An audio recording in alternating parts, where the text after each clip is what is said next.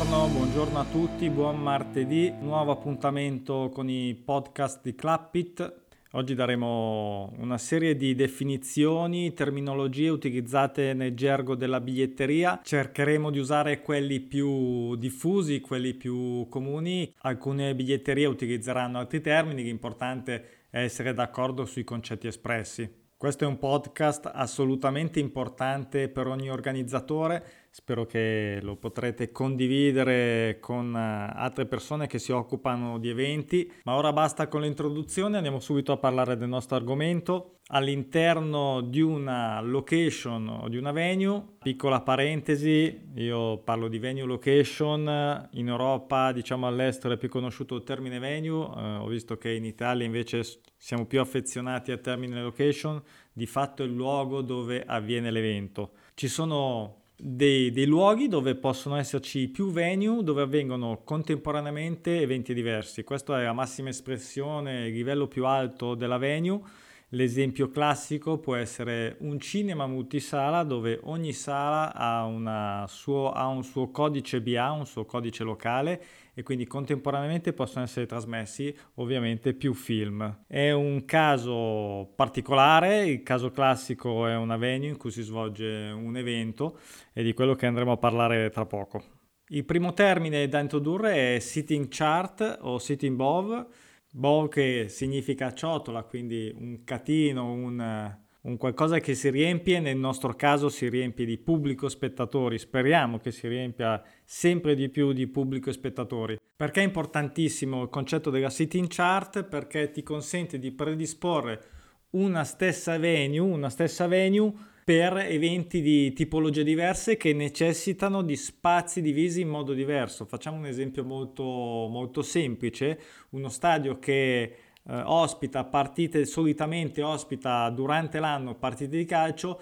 durante la stagione estiva può ospitare ad esempio dei concerti dove il campo che solitamente è il campo di gioco viene invece utilizzato per uno spazio molto importante per gli spettatori. Così come è molto importante capire l'ordine di posto di una venue, ad esempio sempre tornando all'esempio dello stadio, ci possono essere ad esempio più anelli, primo anello, secondo anello, terzo anello. E dall'interno degli anelli, come se facessimo uno zoom, potremmo individuare sempre più nel dettaglio quello che è la divisione degli spazi. Quindi all'interno degli anelli ci sono i settori che possono essere definiti da un colore, da una lettera o anche da una definizione, ad esempio poltroncine rosse è un settore. E a loro volta anche i settori non sono tutti uguali perché posso avere un'ulteriore suddivisione in quelle che sono ad esempio le poltroncine rosse centrali, le poltroncine rosse laterali e questi si chiamano settori prezzo. E così dopo tutto questo, questa zoomata incredibile dal spazio alla venue, all'ordine di posto, al settore, al settore prezzo, finalmente si arriva a capire cos'è la tariffa, cioè il prezzo che va a pagare lo spettatore rispetto alla posizione in cui si trova e alla tipologia di spettatore, perché questa è l'ultima grande suddivisione per dare un prezzo finale del biglietto, ovvero ehm, la tariffa individua l'intero, individua il ridotto, individua anche un early bird ad esempio. Ecco perché è importante sapere la struttura e la suddivisione degli spazi della venue, perché poi dobbiamo andare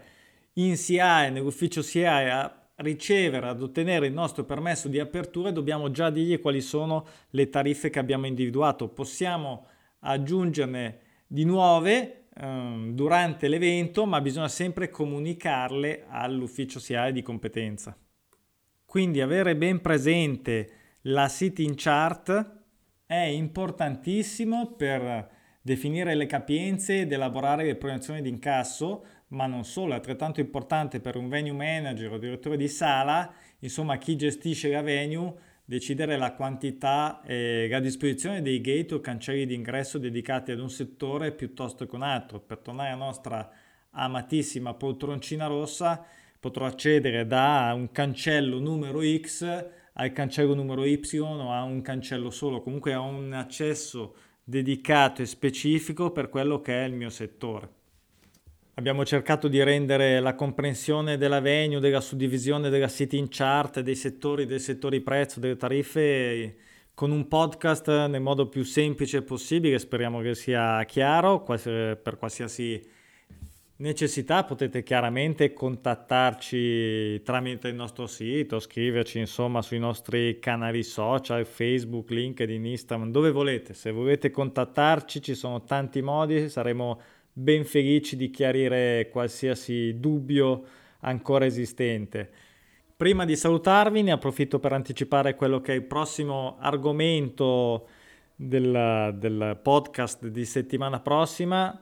visto che dalla venue, da questo viaggio, da questo zoom all'interno della venue siamo arrivati all'esterno, siamo arrivati ai gate d'ingresso, allora il prossimo appuntamento sarà dedicato al controllo accessi che è un altro degli aspetti fondamentali da conoscere bene, questo più dal punto di vista della sicurezza, dal punto di vista del live, dell'inizio dell'evento, dal punto di vista dell'organizzatore, chiaramente questo è, come abbiamo già avuto modo di dire, uno dei momenti, se non il momento più critico, il momento più ricco di adrenalina, l'apertura dei cancelli, quindi è un discorso lungo, lo affronteremo in più podcast perché uno non basta e quindi appuntamento alla prossima settimana per il podcast dedicato alla prima parte del controllo accessi.